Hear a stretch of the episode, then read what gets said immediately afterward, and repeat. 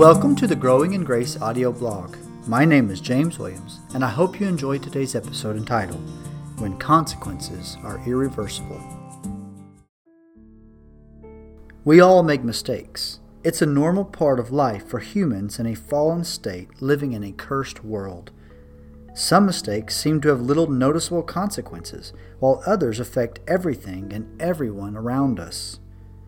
What do you do when your sin brings about irreversible consequences? What happens when there are effects from a sinful choice that you have to live with for a time? Perhaps you made a major life choice, like a move or a job change, without listening to the Lord through prayer and wise counsel. Then it quickly became apparent that you made the wrong choice but can't change it immediately. What if you marry an unbeliever only to realize your sin after you've made the commitment and said, I do? There are many different ways we may make a wrong choice that brings long term consequences, and surely living in guilt and shame for the rest of our life isn't God's desire for His people. Demanding a king. In 1 Samuel 12, the Israelites find themselves in such a situation. Rather than trusting the Lord to raise up another faithful leader like Samuel, the people decided they wanted a king like all the other nations. Scripture makes it clear this is a rejection of the Lord. The Lord granted their request after warning them of the consequences their decision will bring. In his farewell address, Samuel rebukes them once again for their foolishness. But now that they have a king in place, what could they do?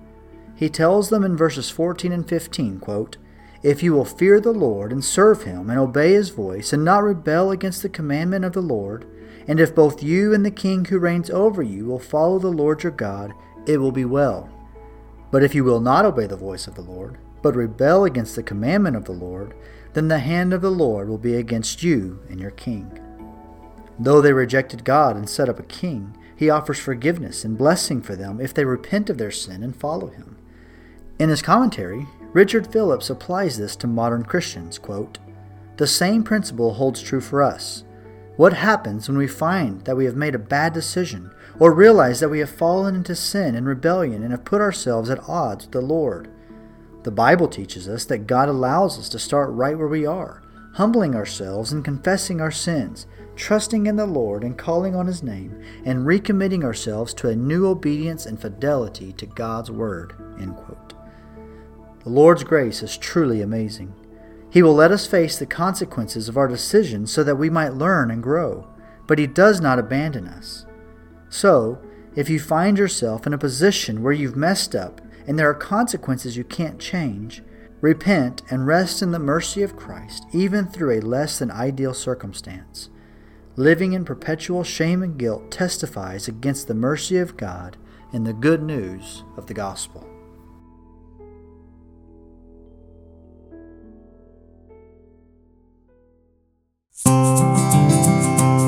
Thank you for listening to the Growing in Grace podcast. I pray this episode served you well.